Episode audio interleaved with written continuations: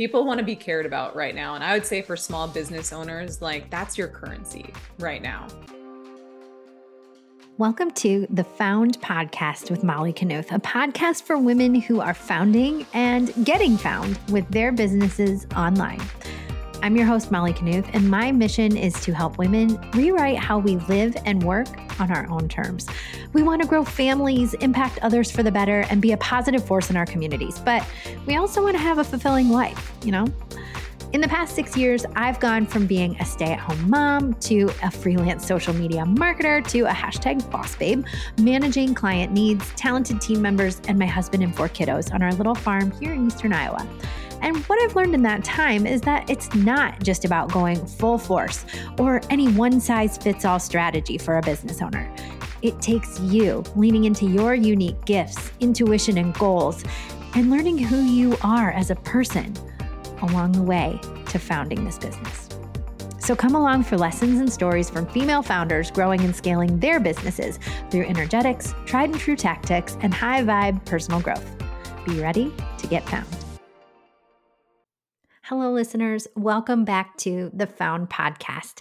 As we look towards the end of the year and consider where we're going to go in the year to come, 2023, I thought that this interview couldn't be more timely. Today, I sit down to interview Whitney Sullivan. Now, honestly, I hadn't known Whitney before I was connected to her via a mutual friend. Sheila Hanson, this shout out is to you. But as I browsed through her Instagram, clicked through to her website, I was immediately connected with her. Not only does she also love Ted Lasso, not only does she also call out a specific Brene Brown book in this interview that I'm like, not very many people quote that book, but I have it on my shelf. Not only is Whitney heartfelt, not only is she motivating, educated, so, so smart, she's a speaker, a coach, an Enneagram expert, a life coach. She's a nutritionist. She's worked in higher ed, and now she is her own boss as an independent entrepreneur. And I could not love this episode more. As we get into the interview today, you're going to identify with a lot of different parts of Whitney's story as she talks about beginning her business endeavor, not really planning to ever work for herself. We talk about the guilt, we talk about the fear, the doubt that can arise in that journey. And then we talk about transitioning into not just working for yourself, but leading a team and how that requires a completely different skill set for those of us who are entrepreneurs and small business owners, especially. I know you're going to love today's episode just as much as I do. So, without further ado, let me introduce my new friend and fellow Ted Lasso superfan, Whitney Sullivan. Whitney, I'm, as I already said in our like pre-recording part of this call, I'm just going to sit here and I'm just going to be a, a super fan for the rest of this 45 minutes. But Thank you so much for being here. I'm really excited to be here. And like I was saying when we were getting ready to go, this is my first ever podcast. So I'm really excited and a little nervous at the same time. You're going to be great. And I told her, listener, I said, I, this is your first. I'm pretty much going to guarantee it won't be your last because just in prepping for the interview, I'm like, she's a wealth of knowledge and you're, you're going to, you're a gift to all of us who are listening. So thank you for taking the time. But let's go ahead. Why don't you just like give your little introduction, that maybe your elevator pitch, tell us who you are and what you do. Yeah, absolutely. Well, my name is Whitney Hinshaw Sullivan. I'm a motivational speaker and leadership coach based in Bozeman, Montana. Uh, but I am originally from Nebraska. That's where I grew up, and I'm a two-time alum of the University of Nebraska Lincoln. Um, so go Huskers to anyone listening. Um, and in my business, I really have two sides, and it's it's speaking and leadership coaching. So on the speaking side, I tend to focus on connection and purpose and resilience. And then on the coaching side, I focus on new leaders is something that I'm really passionate about, and then general um, leadership education as well. Um, so I run a program for new leaders called Five to Thrive, and that just helps leaders that are new to managing people develop the five core skills that they need in order to really feel like they're thriving in their leadership practice. And it also just provides that kind of really on the ground support when you know it's just it's a big thing to learn the first time that you're managing people. Um, and so it provides that on the ground support as well. Um, and then throughout all of that i use the enneagram a lot. I'm a certified enneagram practitioner. Um, so i can definitely nerd out about the enneagram all day um, i think we're going to talk about it a little bit today I'm a certified life coach. I have a background in health and wellness as well. Um, I've been teaching spin classes for 12 years now. And I also spent the first 10 years of my career in higher education. Um, so that's where kind of the passion of developing the next generation of leaders comes from. And that was my main focus when I was working in higher education before this point. Oh, I just want to talk about all these things. this is going to be so fun. I don't even know where to start. Yes, Enneagram. I can't wait to talk about that. Leadership. I know there are so many people who are listening here who maybe have their own businesses, they have small businesses already, and they're either considering hiring for the first time or they are figuring out how to run this because it's a totally different ballgame when it's you as a solopreneur or you operating a kind of solopreneur a solopreneur structure and then you have some like contract support versus like being that leader casting the vision like really bringing the team together. So i am so excited and i know that this is going to be very relevant for all of our listeners. But first i want to touch on what did that career path look like? Did you always know you wanted to be a speaker and a leadership coach? Is that something that came to be through your undergrad? Tell me a little bit more about your journey to where you are now with your career. Yeah. Yeah, that's a really good question. Um, you know, it's funny since I was young, I kind of had this like secret ambi- I always called it a secret ambition. I had a secret ambition to be a motivational speaker. Like since I was little, like I don't it was just always something that was there, you know, but no kindergartner and no college student raises their hand and says, I want to be a motivational speaker when I grow up, you know. That's very that's, unique. Yeah, you know, that's not something that is like on the list of careers that you choose from, you know, when you're in kindergarten or when you go to college and you need to pick a major, you know. And so I kind of just set that aside and, you know, focused my sights on finding a, a real ambition um and you know it was hard. I think like i always knew that i loved developing people. I loved learning. I loved educating. Relationships and people fascinate me. And i just always knew that that was an area that i was really excited about but i just didn't know what that looked like in context. I mean i think i changed my major like three times in college. Like you know, hey, I was undecided yeah. for the first two years because same thing. I'm like, I know what I'm interested in. Um, I don't exactly know how that comes together, but anyway, I can relate. Yes, absolutely. And just seemed like nothing was like quite fitting. But you know, eventually I was a junior and I needed to just pick one. Um, and so I landed on dietetics and nutrition. You know, the health and wellness space was is was always a really good space to like deploy that really people focused development um piece. I played sports growing up and um, I got into like doing half marathons and that kind of stuff when I was in college. And so, you know, that really um, helped me develop like those beginning skills of, of how do you motivate people? How do you develop people? And just being really people focused. Um, so that's why I ended up in the health and wellness space.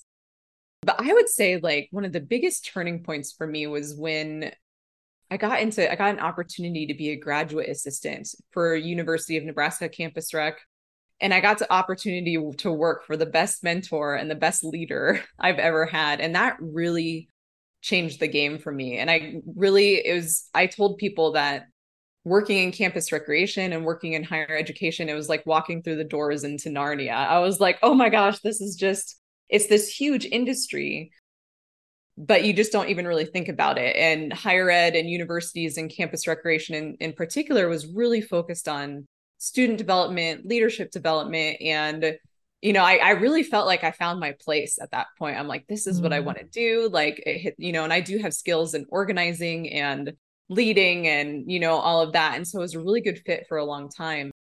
But you know the pandemic really changed a lot of things for a lot of people. I'm sure it did mm-hmm. for you um, mm-hmm. as well. And for your listeners, you know, that really changed a lot of things.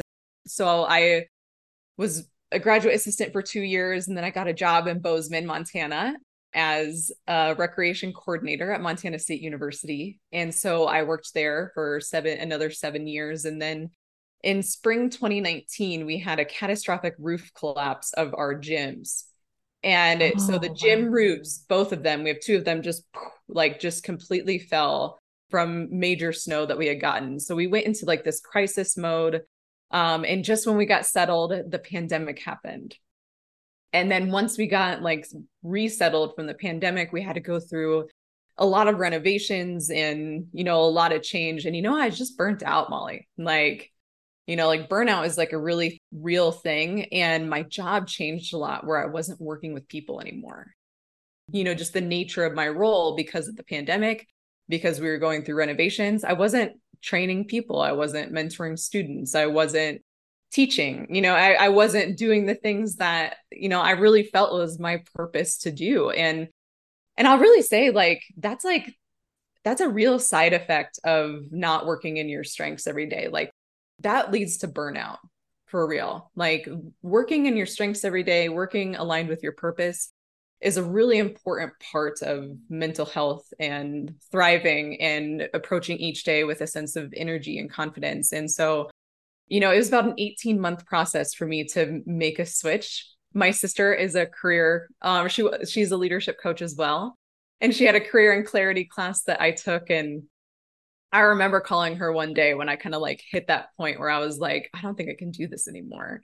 And I had like taken, I, I took like a sticky note of what I wanted to talk to her about. And on the sticky note, I still had, I took a picture of it because it was just like such a foundational moment. And it was like, uh, fatigue high, morale low, discouraged, full of doubt. and uh-huh. the only uh-huh. thing I knew at that point is that that's not what how I wanted to feel about my career. That's not how I wanted to feel 40 hours a week, you know, and that that was that turning point that was like, okay, I need to make a change. And so 18 months later, after many other kind of key points that got me there, I resigned from um, higher education October 1st in 2021. And now I've been a, about a year now um, in business. So oh it was quite gosh. a process. Yeah. And I, I think like the one thing I could share about like making a career change or making any major life change is that sometimes it looks like people are making these changes and they just happen overnight, but so many things happen behind the scenes before you see the results of those changes. Um, and so if any listeners are out there thinking about making a really big change to their business or to their careers, like you know, be patient. I guess it's easier said than done, and that it is normal that it could take a year and a half, three years to make a really meaningful change. I think that's a really great point to drive home. And for so many of us that maybe that that calling just starts as this little bit of questioning or this little sense of discomfort and for some of us maybe that's like a gut feeling for some of us it's that little voice in our head but there's this this thing and i love what you said it was just this this feeling of i can't keep doing this mm-hmm. anymore mm-hmm. and i would guarantee that everybody listening has probably had a moment whether it's in regards to a career or in something else in their life or profession but there's this moment where it just can't keep going on the way it is and I mm-hmm. love your process of really allowing yourself to take time to go through all of the self work that is required in order to make these really seismic shifts. And especially when your degree and your identity, and that might, I'm not meaning to put words in your mouth, but for some people listening, maybe their identity is really tied to what they're yeah. doing right now and the thing that they're being called away from. Mm-hmm. And you have just as much self work to do to reckon with that as you do work on the outside in mm-hmm. whatever it is that you're changing.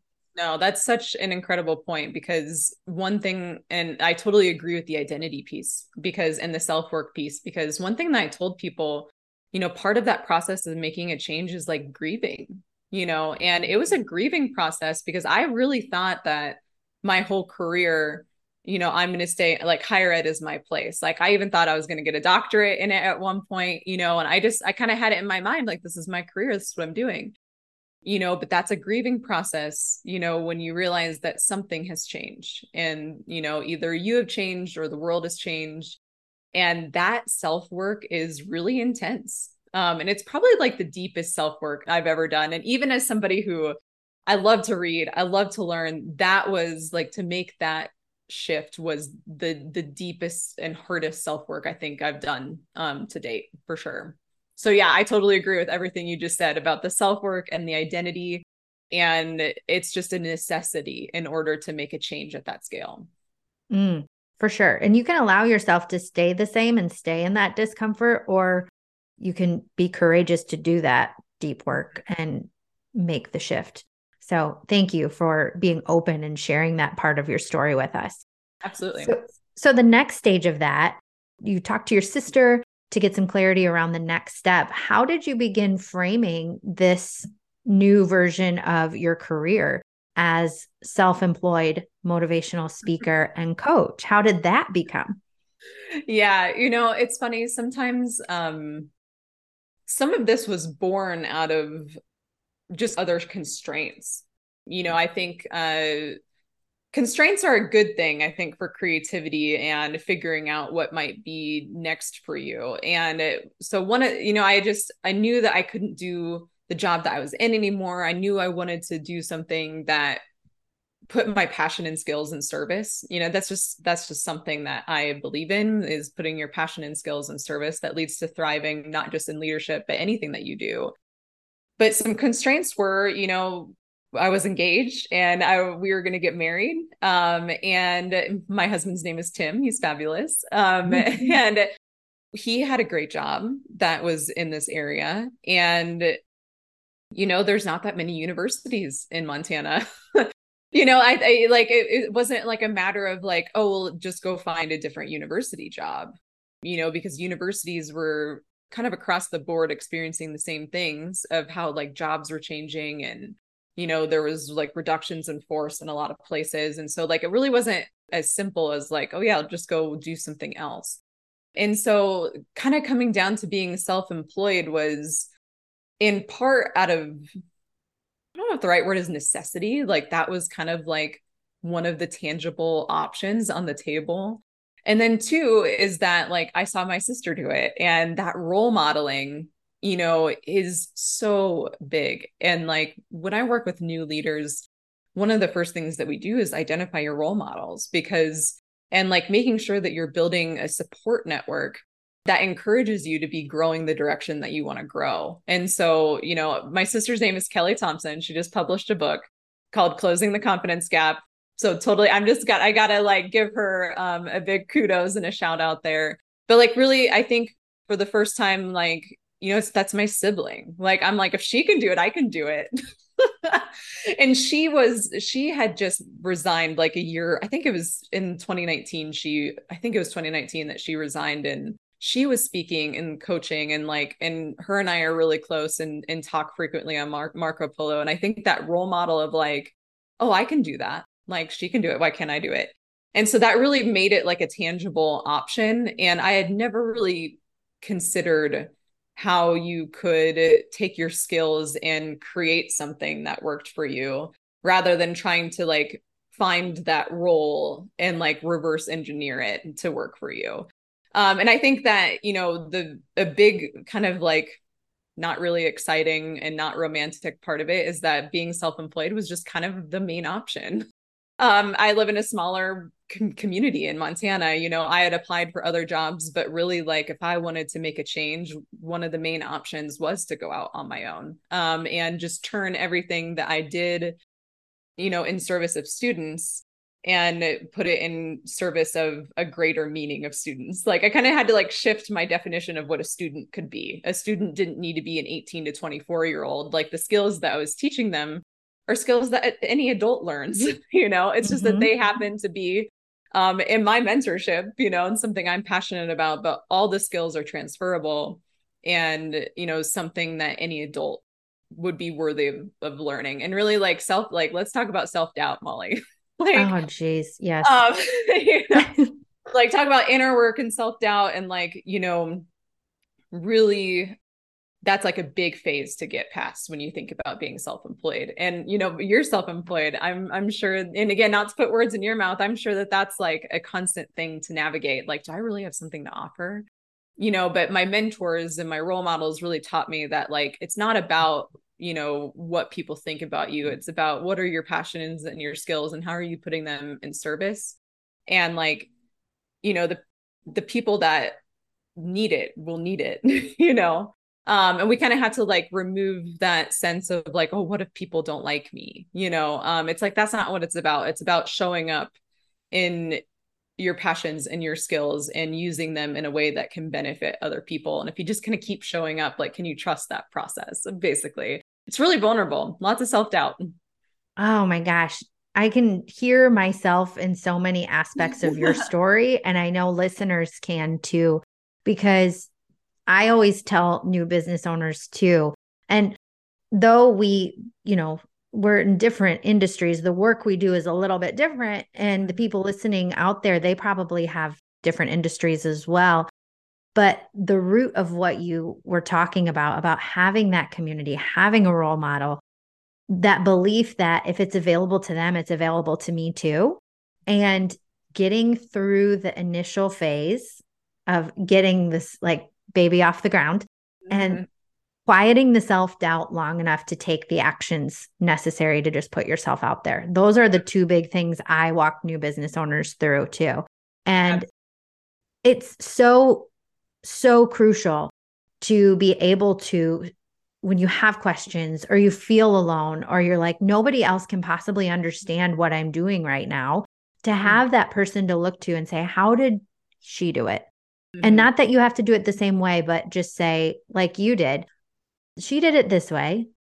My clients that I had in the past were students at a certain level, but I know I can be innovative and adapt that and allow yourself to take that innovative step. That is what it takes to make that jump away from the staying small, wondering what people are going to say and judging to saying, I see her doing it it's available to me too. I'm just going to be innovative in how I'm applying this. And I think those are two crucial foundational steps, regardless of your industry, regardless of small business or coaching or big business. Those are the foundations of that. Absolutely. And like one thing I told people when they asked me, like, really, how did you, you know, how did you get from higher ed to being an entrepreneur? You know, it's not probably not the most common jump, and they're pretty very different. industries and you know the one thing too i told people i'm like well i one thing i learned is not like a mystery to run a business and there's like courses out there. You know so it can seem like this really like um i always thought entrepreneurship was like this mystical thing that like you know only the blessed few like could do you know that they just had that you know and it, it's a kind of a fixed mindset really. Um and so one thing that can help make that jump like if someone's thinking about like should i go out on my own you know like there are things out there to help you like it's not just you're going to go out there and sink or swim like there's there's tools out there and people out there wanting to help you manage all of those vulnerabilities and grow through them as well and so that's one thing that just really helped is is the role models is that sense of purpose but then also like the tools like there's tools out there there's people that want to help you so. And to bring it back to your your point about self-doubt for a long time, I did hold that against myself as like, I'm not an entrepreneur. I've never taken a business class. Maybe I need to go back and like get a full on business degree before I can do this thing. But in this current time that we're living in, for as many frustrations as we have about social media, the internet, things like that, we have equal number of gifts from this and we can access like one-off courses to develop specific skill sets we can access other people who are professionals who can uplift us in the skills we don't have, we can connect with those community and find role models that live beyond where we currently are physically so we can learn from them and get guidance from them. And mm-hmm. I love that point that you made about that, that there are tools out there to help you. You just need to be able to access yeah. those tools and yep. find them. Yep. So find, you know, find your role models, align with your purpose and go go get the tools. Like there's tools out there. Oh, so good. Okay, mm-hmm. so now to get into like some some specifics. Okay. With leadership development, I know we could take this so many different ways, but what are some key factors that you see right now that leaders should be working on in developing themselves as they look ahead to 2023 and beyond? Yeah. Yeah. The biggest thing right now, like if I had, you know, a group of leaders sitting in front of me, you know, the the biggest thing that I'd want them that I'd tell them to focus on is support. For like learning to have supportive conversations, showing up in a really clear, direct, and supportive way. Because I mean, the last two years in the employee experience has kind of just felt like a never ending series of mountain climbs, right? like, like you get to the top of one mountain only to find that there's another mountain you need to climb. And that's been the employee experience. And all of the data is showing how disengaged and how burnt out and how isolated and, you know, essentially disconnected the employee, like employees are feeling. Um, and so burnout is just a very real thing. And that's just something that, you know, as a leader, you want to make sure you're doing everything you can to prevent. And also that disengagement. I mean, you want to keep your teams, you want to do what you can to motivate your team. So when we talk about employee engagement, we're essentially talking about how motivated your employees are. And are they showing up and, you know, every day with the sense that they want to go the extra mile, that they care about their work, that they're connected to the people around them they're connected to their role um, and they're showing up in a way that is you know productive. And so research is showing that gallup has found that 70% of employee engagement is based solely on the manager. And that is a huge thing to say. And so and that actually i believe that stat was even pre-pandemic. I'd have to double check. But also a stat from Gallup's research on burnout, and this was in 2019. You know, employees are 70% less likely to be burnt out if they feel supported by their manager. And like, again, like two really huge stats that the last two years, people are just burnt out. Like, it was the pandemic first, and then going into lockdown and then how do we do work on top of all of that how do we navigate illness how do we navigate caregiving and especially women and minority groups really held a pretty heavy load of all of that. And then they're coming back to work and work wasn't what it was right? People's jobs have changed. What their work looks like has changed. And then okay maybe the pandemic is over but we're still figuring out are we going to work remotely? Are we going to work hybrid like what's our office culture going to look like? And not even to mention like the really niche ways that small business owners might be experiencing that change. And small businesses are having to constantly pivot in order to stay in business. And so like the employee experience is just there's been no routine there's been no structure no sense of mastery of like what this new um this new work life what it's going to look like. And then you know some people might not be really working in their strengths every day right now which is a really drain on your resilience. And so i would say like leaders really need to make sure that they're developing skills and how they show up and support their their teams and their people. Um and that happens really specifically just through how you communicate and how you approach high stakes, high emotion situations that come up with your teams, whether or not it's a really long term situation or it's like a short term kind of heated the moment crisis. And so, you know, just the people centric skills is something that leaders have got to make sure that they're investing in because people centric skills having you know developing the courage to have a hard conversation and then developing the skills to have the hard conversation. Those things don't happen overnight. Like they take practice they take reflection they take time. Um, they take probably failing a few times in order to learn how to do it better next time.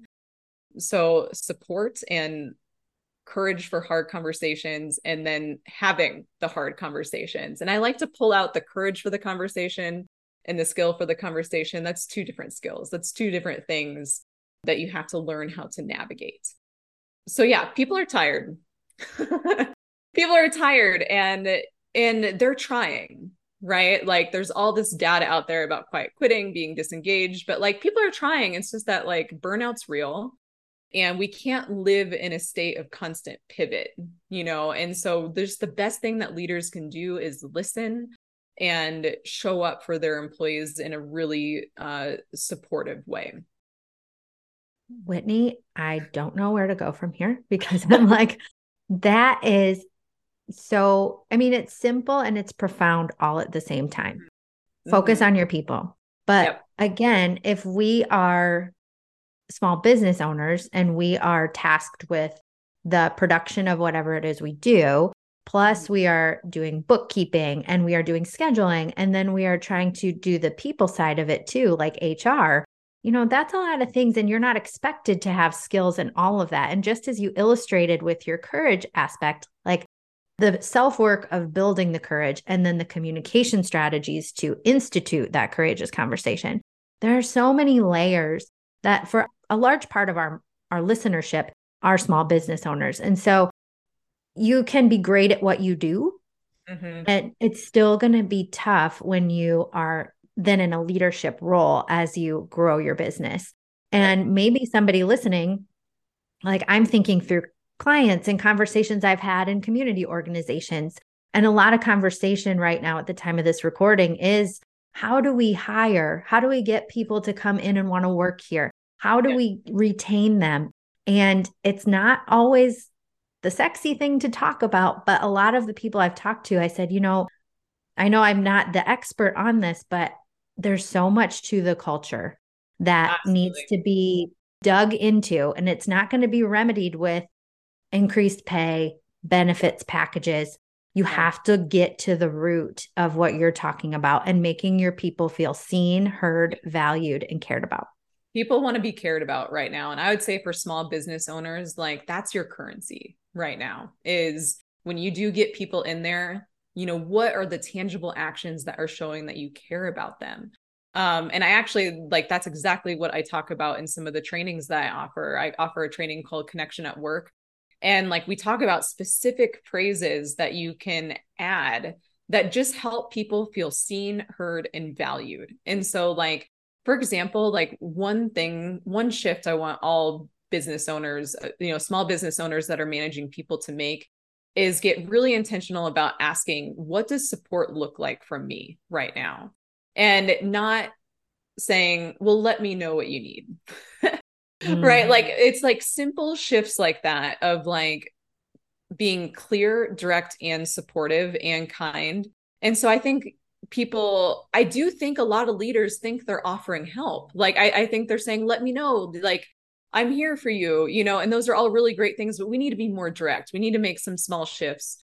And one way to be more direct is to use what questions which is what does support look like from me right now? What do you need?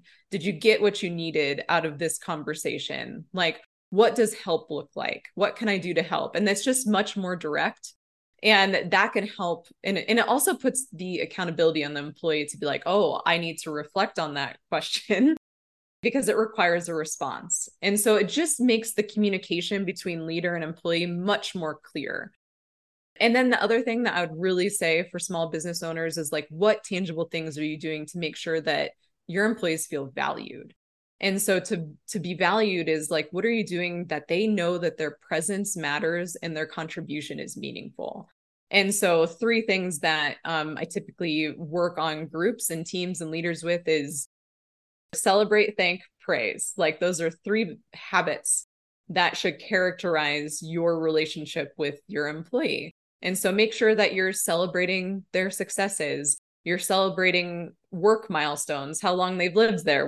Like celebrate their birthday, like these little things, like you said, like aren't profound, but they matter and they make people feel cared about. And like, did you celebrate someone getting married or having a baby? You know, and it's just like these human elements that employees want to be seen as humans, not just workers. And then praise is huge. And there's tons of research on the importance of recognizing talents, recognizing if someone's made a lot of progress and has worked really hard, and then just recognizing how they make a unique contribution to the team.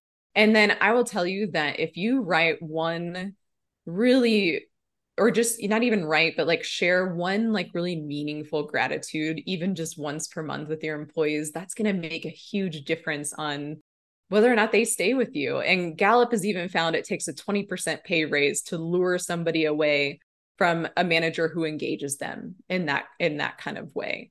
And that even just one meaningful conversation per week retains your people. And like you said, these aren't profound, but you have to put on that leadership mindset and make sure that you're creating time and space for these leadership activities.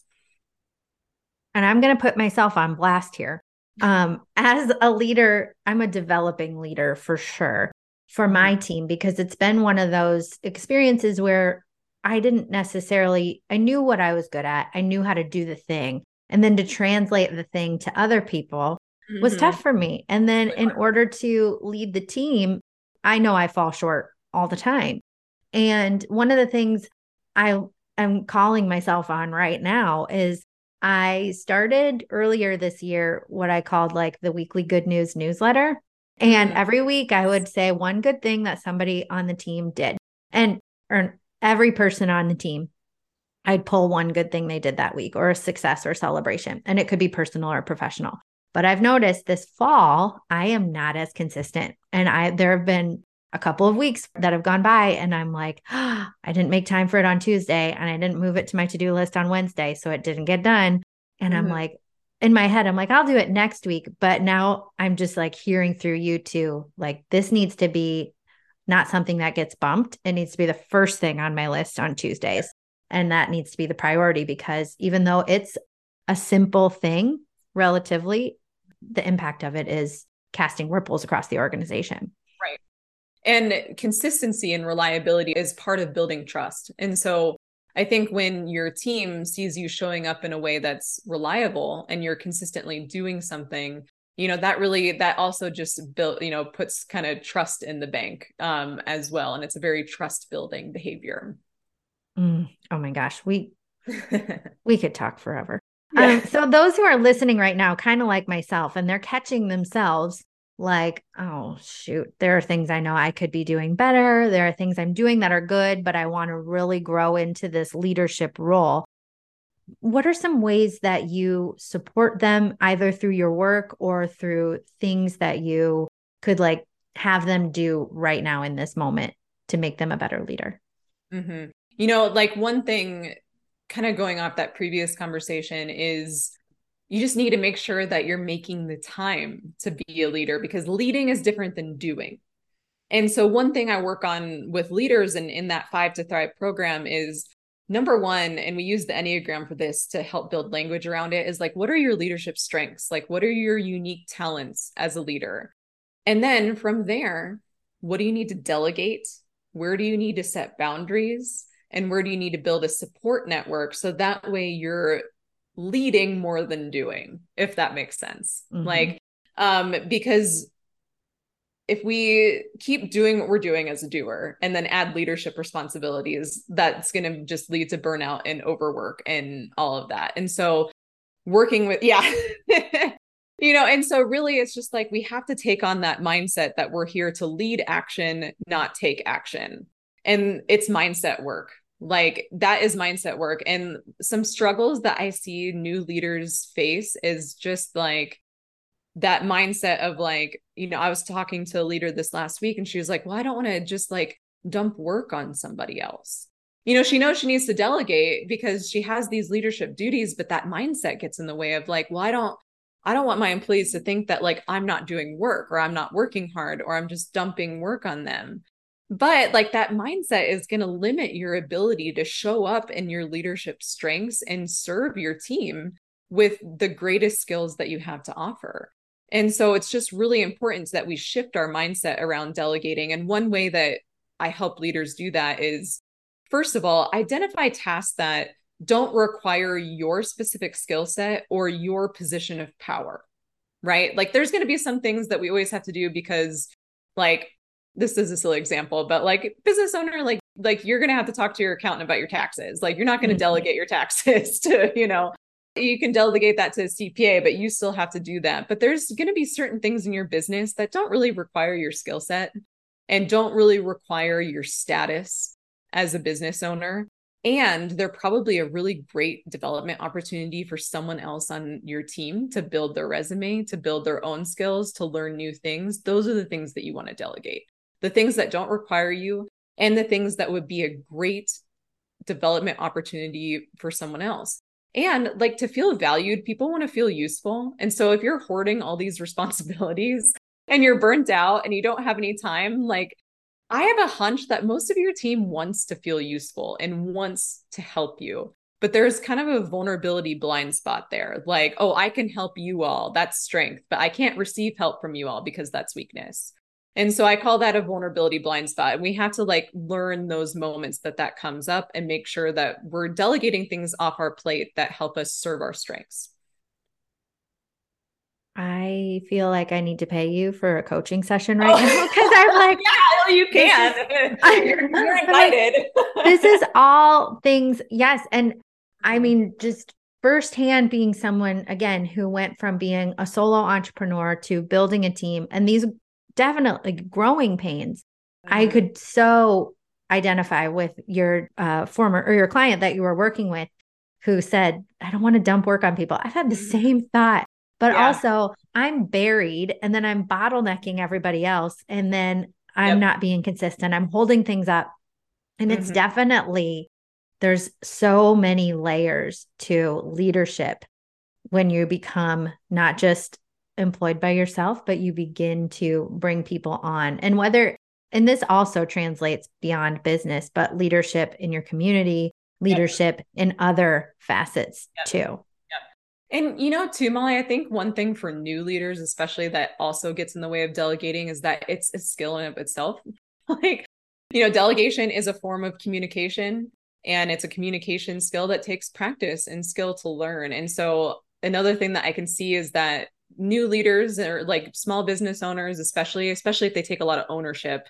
Um, you know, entrepreneurship, there's a lot of stakes there and there's a lot of identity of like, this is my business. Like, which is a good thing. Like that's what drives the energy in the service of that business. But I think sometimes new leaders are like, well, I tried delegating, it didn't work. It's just more work to delegate. I'm not going to do it again. And, you know, but it's a skill. Like delegation is a communication skill and it takes practice and it takes learning. It takes coaching. It takes, you know, you're, you're not going to say something once to your employee and they're going to understand it. Like it takes continued supportive conversation to be like, here's this task, here's what I want, need, and expect. What does support look like from me to meet this metric? And like, you're not going to have that conversation once. You're going to check in weekly on how those duties are going and how you can train them to do the skill well, what you can do to support them. And, you know, and just get really curious and coach like with them of how they're going to get that task done. So, you know, delegation is not like, okay, here you go, do this. Like it does take a little skill, but the more you do it, the better you get. And then the more time you free up to like really work in your talents. Oh, wow. Okay. So then where does Enneagram fit into your work yeah. with your clients? Can you yeah. touch on that a little bit? Absolutely. So I start the Enneagram is like the first thing that we do because it's such a shortcut to kind of understanding who the client is and um, it's just this, you know, I always tell people, people get kind of hesitant about personality types sometimes, but I always say it's language, not labels. Like, yes. I don't, I do not use the Enneagram to label you. I use it as a source of language to help you understand how you can grow your leadership and where blind spots might be limiting your leadership. And what's cool about the Enneagram is it, it, you know, it's a personality assessment, but what makes it unique is that it shows each type how to grow and like tangible strategies to grow. And so, you know, as clients are solving a problem, we can pull from that language to help them understand the challenges they might be having in delegating, for example, the blind spots that might be affecting their mindsets as they delegate. You know, a lot of leaders, like, you know, I was working with a type two leader and they're really focused on servicing other people. And so then that mindset comes up of like, well, I have to be the person helping. I can't be the person helped and the enneagram really just helps like put language to that and i think it was suzanne stabile she's a enneagram author she said that you can't change what you can't name And so that's what the Enneagram does. And then also, it, the Enneagram just gives us good language for all of the other five skills to thrive. So the, the five skills are emotional intelligence, which we use the Enneagram. We help identify our unique leadership strengths. And that is paramount for a leader is to just show up every day aligned with their strengths. The second is courage. Um, and the third is communication. The fourth is connection. And the fifth is resilience. And so the Enneagram can help provide language that helps you build skill in all five of those. And I actually have a document for us It's called um, Five to Thrive by Enneagram Type, and it's five self awareness points every new leader needs in order to thrive. So we can, I think we can probably just throw that in the podcast description. Um, we but that kind of shows. Will.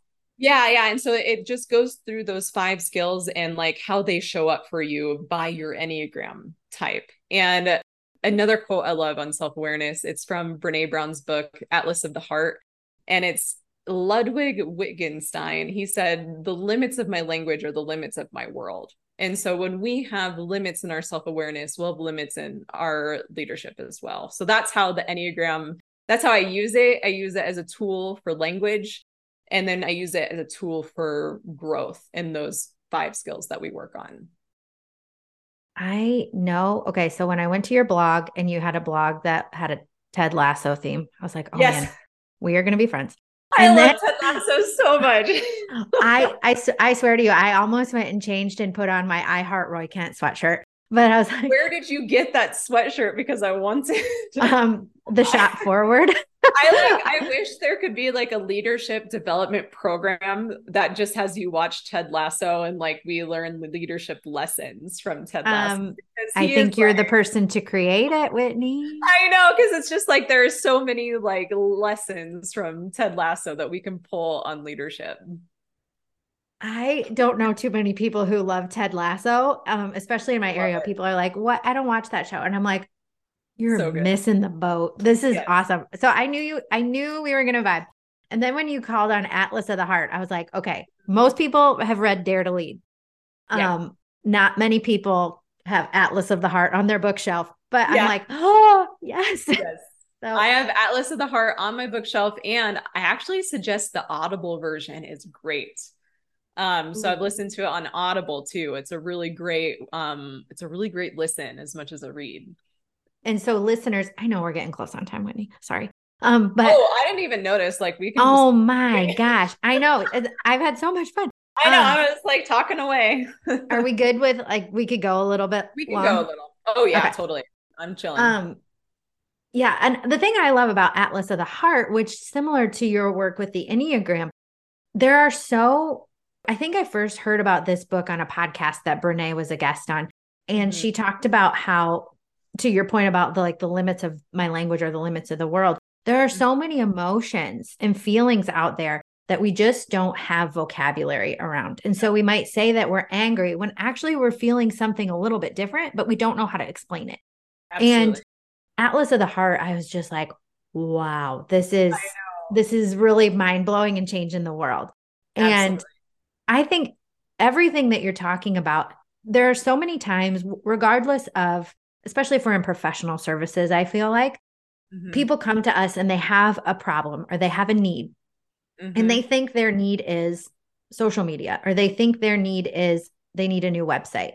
Mm-hmm. And when we start to get into the process, it's like, yeah, that might be a peripheral thing that you need, but what you need is clarity, or what you need is to know yourself a little bit more so you know what your strengths are, what you enjoy more, so yep. we know what to talk about. And yep. so, so much work in business, entrepreneurship, mm-hmm. and therefore leadership development is grounded in the self work. And I cannot stress that enough. Absolutely. Self work is just, I mean, it's everything. And yeah, I, I could just keep, I could keep talking about that.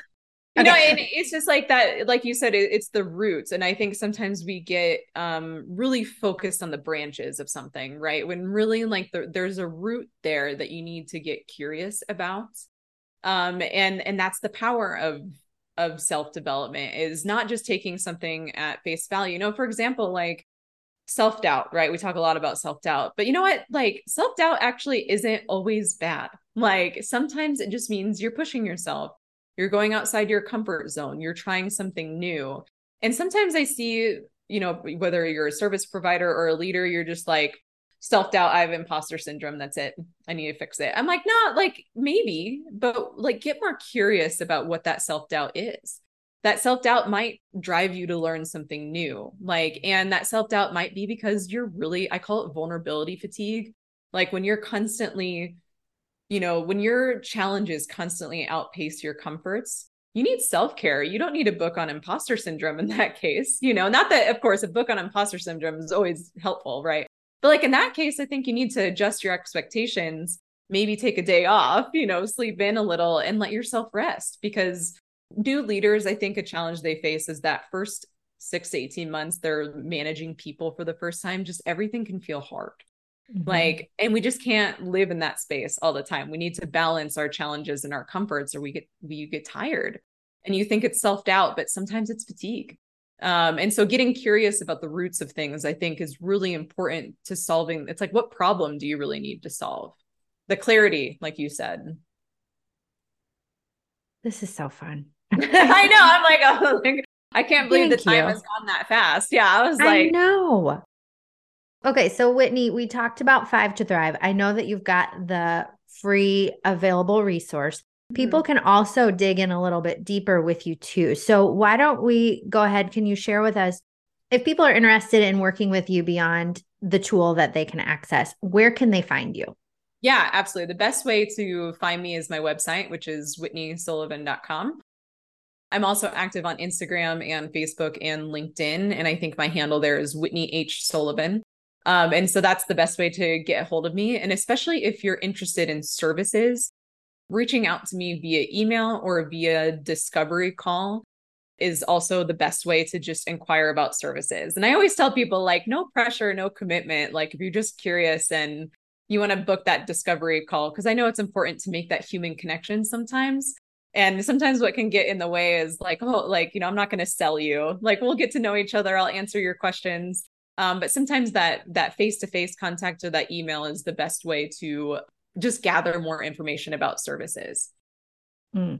and the ted lasso the title of that entry on your blog was be curious oh no it wasn't the title of the blog but it was the prominent quote be yes curious, be curious not, not judgmental, judgmental. yes Yes. Uh, so if you're intrigued, you're feeling a little pull, but you're like, mm-hmm. I don't know. Just go yeah. be curious. Go be curious. be curious. Yeah, absolutely. And I would say the the kind of big workshop I'm doing is that connection at work workshop right now. And that's the one that it really dives into specific strategies that help your team feel seen, heard, and valued. And it's really tangible training that a lot of people could benefit from in addition to you know the one-on-one coaching. And then I also offer, like we talked a lot about Enneagram today, I also offer Enneagram trainings for teams. Um, and I've seen that be really impactful in small businesses, especially because small business interactions can be pretty intimate, you know, because your team's not very big. Like you can't really hide. Um, and so the Enneagram can really help provide a lot of helpful information about how, like, the operating instructions for each person you know, and so that's a great fit for small businesses as well.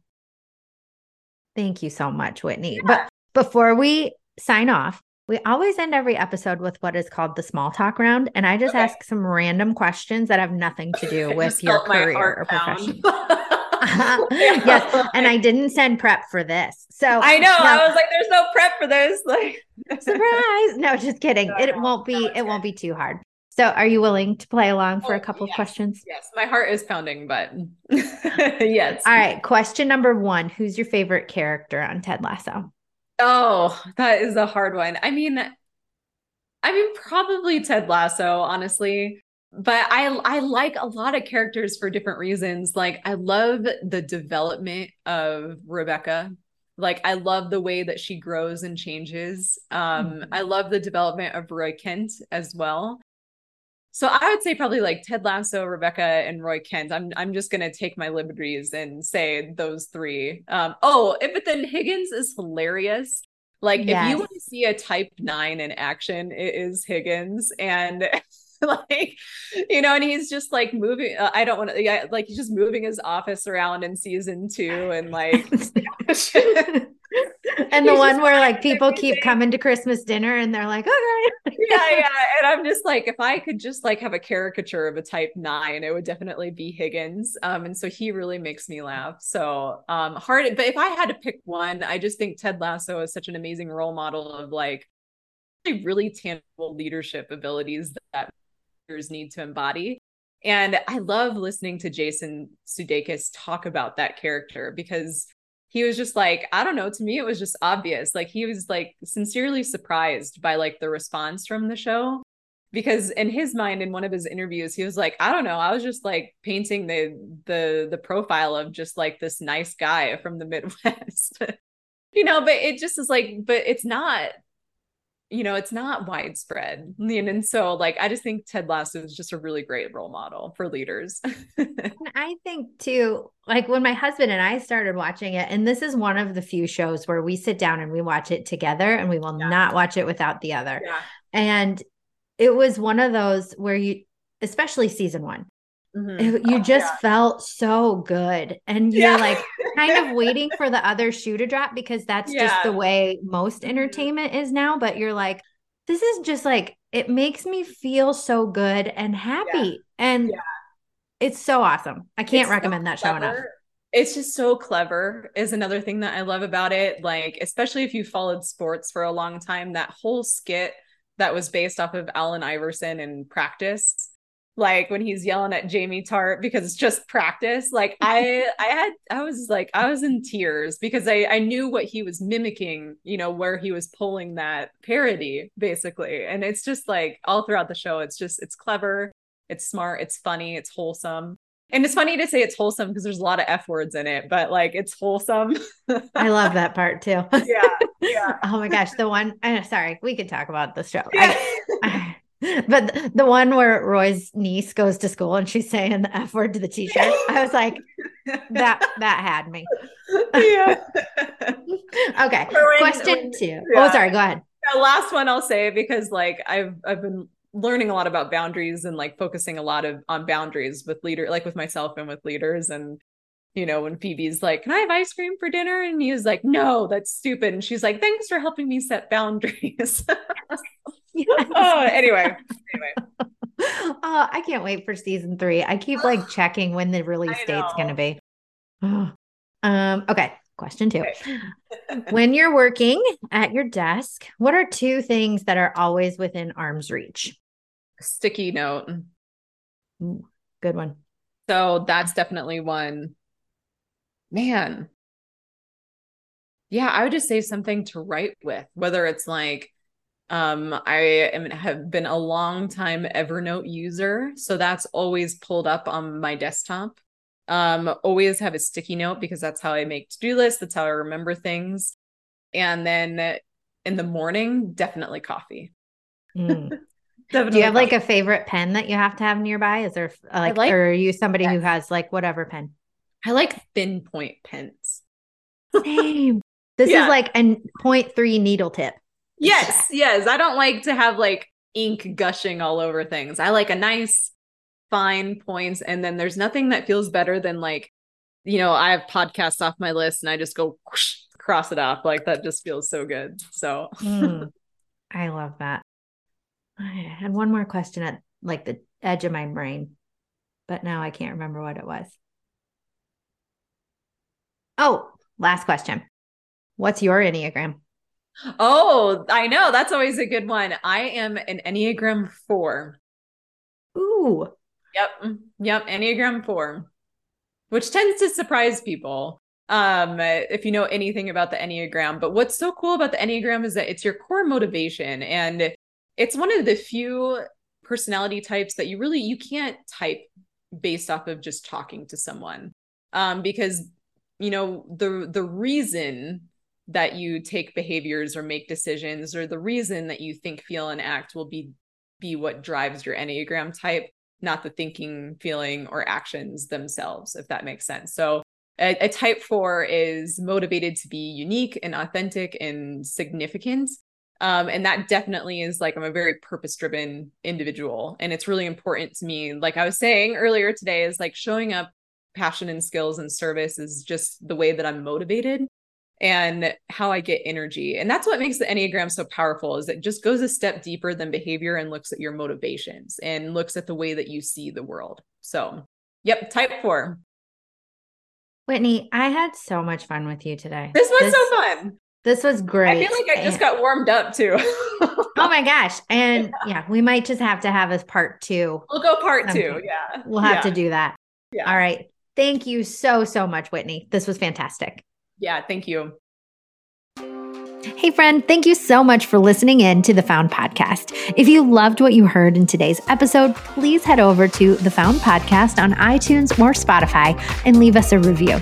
It means so much to know how you think about these episodes where I pour out my heart, or to know what strategies you found most effective from our guest experts. While you're there, you can also check out that library of 100 plus episodes of stories of female founders and successful strategies for getting found in your business. Thank you again for being here this week, and I'll be back with even more in next week's episode.